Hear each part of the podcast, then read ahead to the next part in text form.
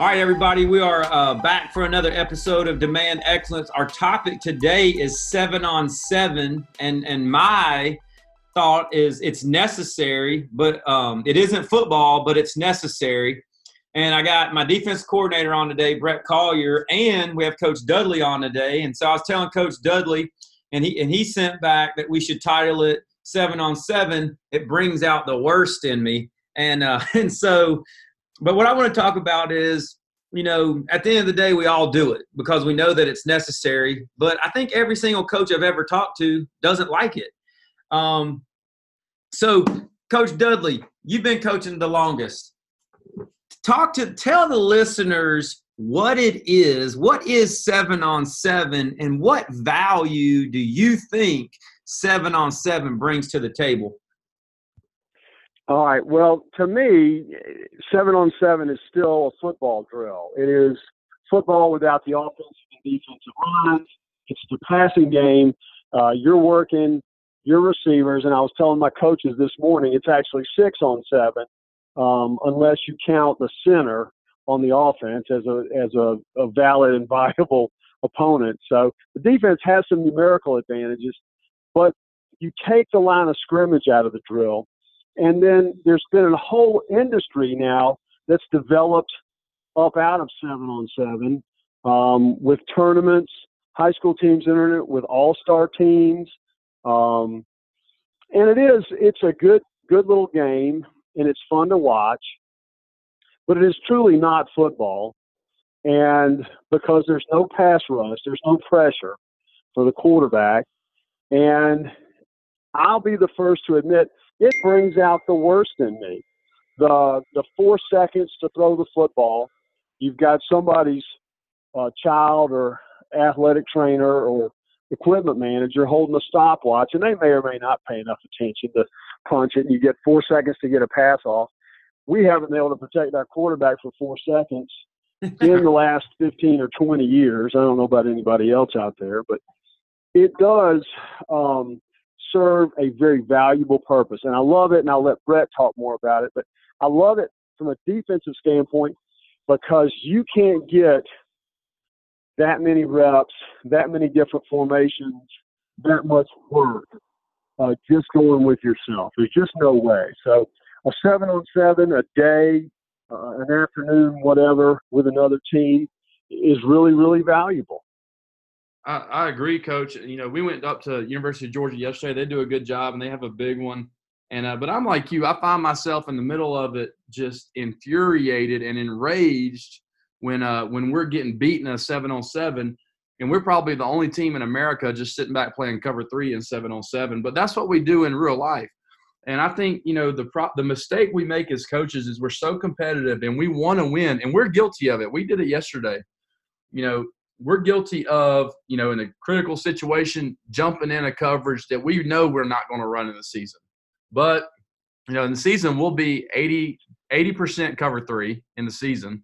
And uh, we work it in seven on seven, but then we get so competitive, we get so caught up in winning the seven on seven game that we start doing things that we may not really do in the season. And, and that's the frustration. And, you know, I found myself yesterday sitting there yell like like you just said, yelling at an official about four seconds. And afterwards, I went up and I made myself apologize because it's just so dumb to argue over something like that. But you know, we get into it, and I think that's our fault. And I think all that overflows into our kids, and they get uh, you know upset in these intense situations, and they you know make it something that is not. And coach, I and I'm going to pass this off to Coach Guest in a minute, but I think something we need to talk about too, and you just brought it up is that there's a whole industry made now around seven on seven.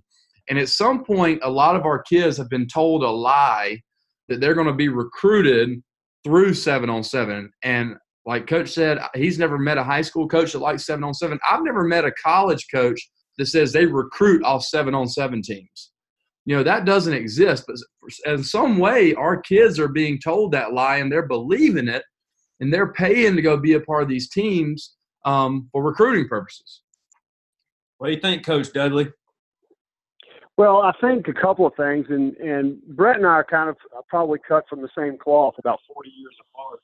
I'm very competitive, And so it does breed situations where the coach can act a fool at a seven on seven. Uh, there's another thing, and we're talking negatives, and we're going to roll back around and talk the positives of it in a minute. But the kids put a lot of undue pressure on themselves to perform. Uh, and a lot of times it's it's an artificial environment. There are no play action passes. I don't know about you guys. Well, I do know about you guys because I think y'all beat us 10 times in three years when I was coaching at Wesley. but a lot of your big plays come off of play action. They right. come off of drawing safeties and linebackers into the run play, and then you get a shot over the top. Well, that doesn't exist in seven on seven. Linebackers are backpedaling. Uh, my dear friend Keith Maloof, when we go against them at Norcross High School, a very top level, top 10 program in the state of Georgia every year, their middle linebacker might be at nine yards. You know, he's playing the he's lined up in Tampa too. He's not just playing it; he's already back there. Hey, so, you're right, but the kid just, knows that. You know, the kid knows yeah. it. He knows he's going to line up at eight yards because he knows you're not running the ball. So you can't blame the kid. No, I, I, don't blame anybody. It's just a thing right. that can get very frustrating. Um, and the offset of all this is players get to develop. There, there's not the contact. Um, they get reps against another team's offense that they won't see from your offense. There's so many positives to it. It's like anything. Coaches in general take stuff too far. If if players were left to their own devices, they would pick the best kid and he would be the tailback. They would cooperate. They would realize that the, the guys that look like Ed Dudley, maybe they're not good athletes. That guy's going to be the left guard. and and Guest is going to be the center, but the great athlete, we're going to put him at tailback because he's going to touch the ball. Right. So coaches get involved in this kind of stuff, and they make it crazy. And eh, outside coaches, now guys that are not faculty members, that are not professional educators, have developed an entire industry of seven on seven, and I'm fine with it. But we have to be very clear: it's not football, and there's no recruiting going on at one of those things. I've never seen. My son did it. I never once saw a college coach at one of those things ever. What you know my theory on the uh, tournament seven on seven things in the spring? Uh, it's kind of a lot like uh, lacrosse. You know, you know if if if you can't run track because you're not fast and you're not very coordinated, so you can't play baseball. Well, you got to find something to do. So the kids that are playing seven on seven, they're not very fast and they're not very coordinated because they don't play baseball. So they're going and doing seven on seven, or they're playing lacrosse. Now I realize there's exceptions to my rule um, but you know, not many. Um, so, but but here, here's the deal. I'm gonna give you guys uh, my positive take on it because it's, it's to me it's your approach, or you'll get frustrated. Number one, seven on seven is not football. It's a soft man's, you know, uh, game. It, it might as well be basketball. So knowing that, I know that seven on seven helps my quarterback and his timing with receivers. And then defensively, it helps us with under. Our big rule is, Coach Dudley, is don't get beat deep, don't get it. Cover three, you're deep three, don't get beat deep, don't get beat deep, don't get beat deep. So I'm telling him every, you know, most of the time, first first down, um, first and fifteen for us, and seven on seven is really third down. We're going to treat it as third down, third and long and you're going to be in that scenario right there. But understand, okay, it's not football. So I had a coach yell at me last year, I'm going five wide all the time. Well, you know I don't go five wide. He he yells at me. He's like, "You never go five wide in the real game." I said, "Well, in the real game, I never have to pass on every down." And um, so I'm, you know what I do. I, you know, if it's third and ten, I'm probably going to do the, the deep comeback with one receiver. I don't even know what the other receivers do, but he's run the comeback. Well, when I when I do passing league, I got five wide receivers and I run the comeback, and I don't know what the other four wide receivers are doing. Um, you know, and that's just kind of how I treat it. I am working on stuff that we actually do, but I'm using five receivers just to create space to create my one receiver matchup that I want. It's the same thing I do in real football. I create the run game creates the one-on-one receiver matchup I want to create. Now, but I do I will tell you all this. I do treat it it's not football for me, so I just do what I have to do to win. One of my favorite route combinations in 7 on 7 I, pro- I probably will run it 150 times this summer. I've never run it in a real football game. But let me tell you what, it is a money seven on seven play. And people can say, You're stupid for doing that. Well, I want to win. You know what I mean? Like, I don't care. It's like you said, man, if we're playing pickup basketball, I want to win. So, um, that's my take on seven on seven. I don't get too frustrated about it with the referees and stuff like that because to me it's not it's not football. It's not real. So i don't really care but i want to win but i don't really care if we win. Um, and that's kind of my take. Um, i see brett's writing down over here what good is it? So brett from a defensive uh, mindset what what value can you you know I, I said a whole bunch of negatives a minute ago there is value like coach dudley said there's a lot of value in it defensively you know like what do we talk about coach said we don't get beat deep we have to be lined up perfectly. We have to know our assignment. And for us, you know, we're only running uh, really three different coverages at Elka.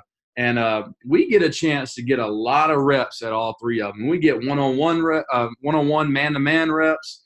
We get uh, reps playing cover three, and then another uh, coverage we play called Jordan. We get a lot of reps at it too. And so it is good working those technical things. And really, def- I know Coach Dudley said defense has a numerical advantage, and we do have a numerical advantage. But man, I just think in seven on seven, the offense should score every time. I think so. You know, defensively, I feel like it's worst case scenario. All right, they got four seconds to throw the ball with no pass rush. If we can defend all the routes in, in our three coverages in seven on seven, then I think we're in pretty good shape come game time. Now, there's no play action, all that, but the good value is that we just get a ton of reps, like you said, coach, and I can rotate a lot of kids in and out. So yesterday was our first one tomorrow we're going to Auburn and I'll be able to get more kids in to get more reps, and we get to figure out who can really do what. Can this kid really play outside linebacker for us? Is he athletic enough to play corner like he says he is? You know, we get to find all those things out in 707, and in that sense, it is really, really good. What do you think, Coach Dudley? I think I'm all in on it. I mean, I, I do believe that the positives outweigh the negatives.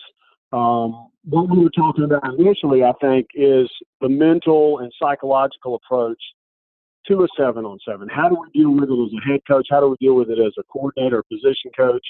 What are you telling your players as you go into it? And you've got to tell them, hey, the purpose of this is for us to get mass reps. We want to get mass quantities of reps so that uh, when we go back to the field in the fall, we've done a lot of learning. The other thing, it's a great conditioner the kids are getting conditioning and they don't think they are. You don't have to take them to the track and run them. They're just playing football.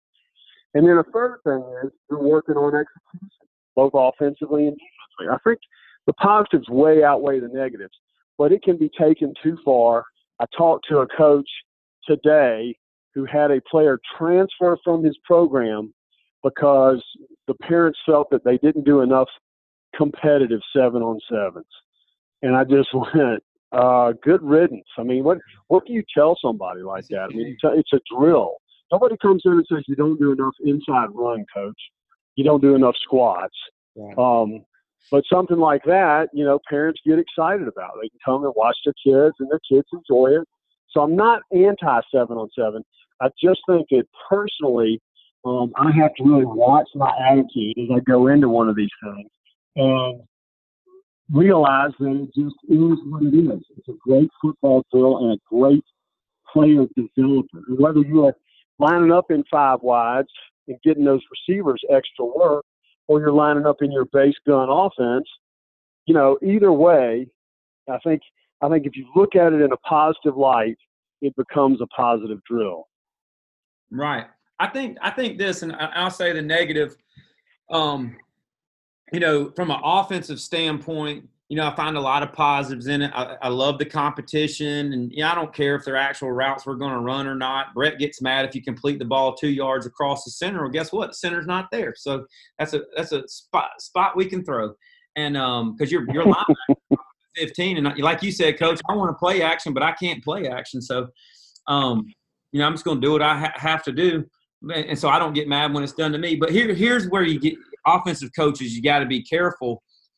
You will make decisions and think that you can do things that you actually cannot do. Like, I know that my favorite seven on seven route, besides my the solo, but my favorite seven on seven route I know that's not something I really want to do in a football game. So I'm not carrying that over with me um, in, into a football game. Now, could it be a two point play for us? Um, it, yeah, it could be a two point play for us in, in real football, but you know, it's not something that we're going to base.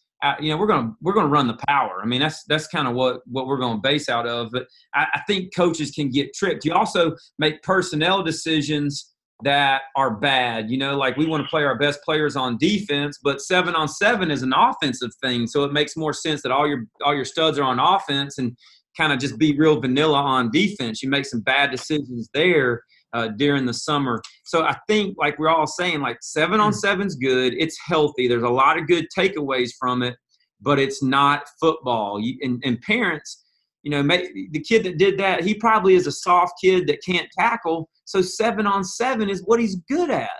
And uh, but we're not looking. I'm not looking for a corner that can't tackle. You know, unfortunately, this is high school football, and and if you find out my corner can't tackle, you're gonna figure out how to run the ball at him.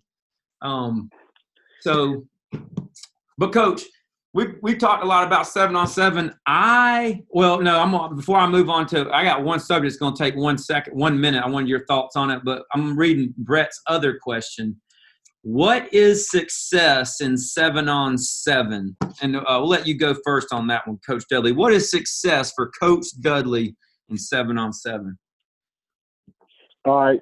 I, I would define it as several things. Number one, uh, you come away from it healthy. You go back uh, to the locker room with the same number of players you left. I think that's a big part of it. Uh, we talk about that all the time. Hey, the most important thing about eighth grade football is ninth grade football. We want them to keep progressing through the right. program. So so we want to come out injury free.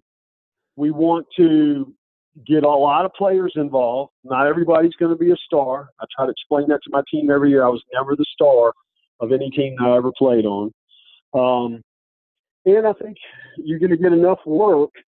I keep talking about mass reps. You're going to get a ton of repetitions on your schemes, both offensive and defensive. And so the kids are going to be learning terminology.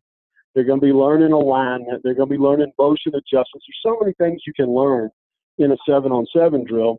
And then they get that sneaky uh, conditioning where they don't know that they're being conditioned, which is one of, one of the best things about it. Absolutely. What do you think, Brett? No, I agree. And, uh, you know, I'm just sitting here thinking about all the reps you get. And uh, like Coach said, a lot of reps, a lot of players. Um, come out healthy. I totally agree. You know what would make it a whole lot better is if we did not keep score. Because I'm sitting here thinking about one thing that uh, that is frustrating is when you get beat in a seven on seven scoreboard, and you want to tell your kids it's okay, but you really don't want to tell your kids it's okay that you got beat. You don't want your kids to be okay with being beat. And so when they're frustrated about losing a seven on seven, part of you is happy about that. And the part another part of you says, well, it doesn't really matter. You know, it's okay. We're still getting the work we want. So I just think there's a balance there and a fine line of how you have to talk to your players about what is success. And, and I think our kids have a pretty good grip on it about, you know, you know, we got beat, but you know, work harder. Let's try to win, but it's not the end of the world if we get, get beat on a seven on seven scoreboard. Well, my mine is, and I think it goes back to communication, which you and I were talking about the other day in our delegation podcast, Coach Dudley. But you just got to communicate to your players what is important and what is not important, what seven on seven is, what we're trying to accomplish, what we're not trying to accomplish. And, and as long as you communicate that with your players, then hey guys, let's go out there and win. Let's compete. Let's get after it. But you got to communicate that to your players. You got to communicate that to your parents. This is what seven on seven is. I think you got to drive home the fact that, guys, this is not football. This is basketball. And this and, and basketball is what you all wish you were playing, but you're not tall enough, or you know, you, you're going to get a bigger scholarship in the football world. And this is your chance to play basketball all summer long. And, and honestly, Coach Dudley, this is how we get a lot of those basketball players. They love this stuff. And then instead of going and playing basketball all summer long. They want to go to the Georgia seven on seven tournament. That's why I do it. You know, hey, I'd rather you know be doing the uh, power uh, camp, but you know the kids they don't necessarily want to be the power camp all summer long. Um, so that's my thoughts. Now, Coach Daly, I have a question for you, um, and we're going to end it on this one. There's a lot of dumb rules in the world, right? Um, Agreed. and I think one of the dumbest rules is, you know, government overreach is, uh, you know, they can give me a ticket. I, am a seatbelt wearer. My kid's gonna wear a seatbelt, but they can give me a ticket for not wearing my seatbelt. And they got all these commercials telling you to take a seatbelt, but you can to, to wear a seatbelt, but you can drive a motorcycle and not get a ticket. Makes no sense to me. Um, and then I have so Georgia high school. You go, you talk about padded camps we have all these padded camps and you got to, i don't know if you read the email this morning there was an email from georgia high school about you can only do six days of padded camps blah blah blah blah blah and then and then right after they start talking about the padded camps and that you can do them and but you can't do them for more than two days in a row something like that but you can do them for two then they start telling you that you can't have full pad practice official practice until you have five acclimation days and i'm just sitting there like do they not like think about how stupid that sounds. Like, okay, I can go to any padded practice I want in, in the country for two days, but before I start official practice, I have to fi- have five acclimation days. Please, and you're, you know, I know you have. More All right, can can I, I? I got. I have a point to make on that one. All right, there, there's a caveat in there where they say you should get five days of acclimation before you go into a padded camp. Also, the reason we that they passed the five acclimation days, which I'm 100% in favor of, is because of a study that was done in Texas, and it said that there were there were no deaths recorded from heat injuries on teams that did five days of acclimation before they went into hardcore practice. There are programs countrywide, nationwide, what, for whatever reason, that do have the chance to do a lot in the summer. And so what they're what the GHSA is trying to do uh, is to establish a baseline. Everybody's got to do five days of light practice before they get into full pads, heavy duty practice, mainly because of heat injuries. And I, you know, when it, when that rule first came out, I said that's the closest way you go from doing a three-hour workout most days in the summer to now we can only go uh, what's it now, hour and a half. We can only go 90 minutes or two hours total. And, you know, it's helmets only. And you have to, you know, take a break every so often. And I think that they did a good thing in establishing this rule for those kids that are playing in programs that maybe they don't have a full time coaching staff. Um, there are programs, even in the state of Georgia, where football is a big deal that don't work hard in the summer or don't have great participation in the summer. Maybe their kids are in the fields or, or uh, wherever, and the first day of school they show up and they're ready to play. Well, they have to acclimate. And they found that most deaths, most serious heat injuries were in those first five days of full pads. Once once a kid's done about five days in full pads, unless they're sick, unless they're totally over practiced, unless they're dehydrated, I mean they're pretty safe. See, my take though is I agree with the rule. It's kind of like I agree with the seatbelt rule. It just makes no sense that you can drive a motorcycle um, on on the road. I mean, just so easy to die. It makes no sense that you can drive a motorcycle. I mean, let's be real. Yeah, you know, that's like that's like trying to take the face mask out of football. That makes no sense to me. But like, uh, like, what doesn't make sense to me is I think it's dangerous that you can do the padded camp and you might have had a kid that hadn't been there for four weeks, and then boom, you're going. There is no rule for the padded camp. Yeah, yeah. I think that uh, the, the other thing, I, I really believe that summer, more than anything else, more than the potential for head injuries, anything else, that summer is hurting the numbers of young guys that are playing football today. That the coaches have lost their mind, would go too hard because once again, anything you allow a coach to put his hands on, he's going to go crazy trying to be the best at it. Right. Trying to trying to work it to death, trying to do more than the other guy. And at some point, there, there is no more work to be done. You can't practice 24 hours in a day. It's just not possible. You know, every, and I think that eventually, the hardest workers, coach. You know, everybody Yeah. can't be the hardest worker. no, somebody out there's got to be number one. The rest of us have to say, you know, well, if working hard made you the best, then the guys working on the side of the road would be the richest men and women in America. Right. And it's just not like that. Right. It doesn't matter how you got to work smart. But anyhow, I digress. I'm all in favor of limitations in the summer. I'm all in favor of the acclimation days, and perhaps we need to look at doing them the first week in June, kind of when everybody gets started. That might make more sense. But then the reason why they didn't do that is because there are programs that don't don't work in June. There are coaches that are not at their school in June for their players. Well, So- coach, let me uh, let me ask you this. I, er, uh, I know you are, or earlier you said before we press record, considering doing a padded camp this summer. Um, and just like we talked with seven on seven, what are you looking for to get out of that if you do go uh, go through with it? And, and and what are you kind of expecting from that padded camp? What do you want from your kids, and what do you want out of the camp?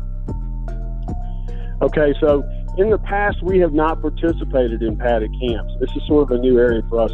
We're talking about doing one in June and one in July. Um, and I want our players to get better on the line of scrimmage. That was a big area of weakness for us uh, this past year, particularly the O line was very young. And uh, hopefully they're going to be one year older and one year better. But they need to work. They need to work on the timing, the pad level, the drive, the fit, the finish, all those things that Coach Guest does such a great job of working every day. So we just need a lot of work in that. I think that um, I want us to be able to understand the strengths and weaknesses of our kids from these camps going into preseason because as you guys know, that preseason time was limited. You have to make some decisions about who plays where and what and get on with it. So that's been the thing that, that I'm looking to gain out of it. The other thing is, to be honest, you can't fall too far behind the eight ball because somebody will say, well, at Winder Barrow, they don't even do, and you fill in the blank. You know, that's why Coach Dudley had a bad season last year because they didn't take advantage of these padded camps that are available. So that's that's my thinking going into this one, and I would measure success at that is is that if we were a little bit improved from spring practice, we can make incremental one step improvement. I'd be happy. Well, coach, that's uh that's our time. And what I'll do is when you do the padded camp, we'll do we'll do a we'll do another episode on um was it worth it? You know, and of course you won't really know until I'll- the season starts, but um we'll get your take on it because we don't do it. But uh coach, appreciate you being on and um if you don't mind, I'll end in prayer. You got any final thoughts? Anybody?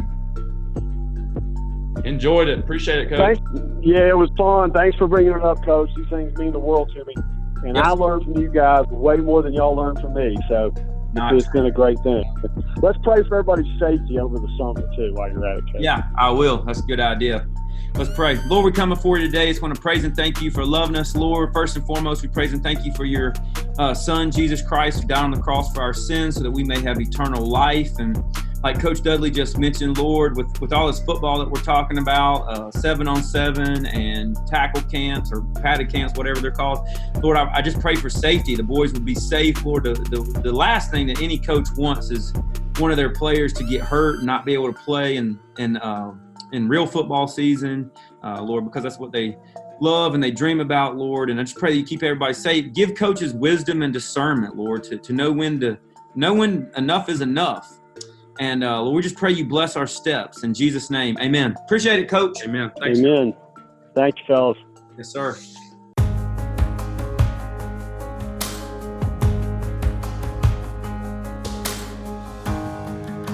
Worthy of every song we could ever sing. Worthy of all the praise we could ever bring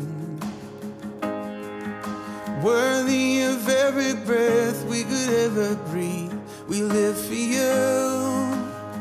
Oh, we live for you. Jesus, the name above every other name. Jesus, the only one who could ever save. Worthy of every breath we could ever live for you. We live for you. Holy, there is no one like you. There is none beside.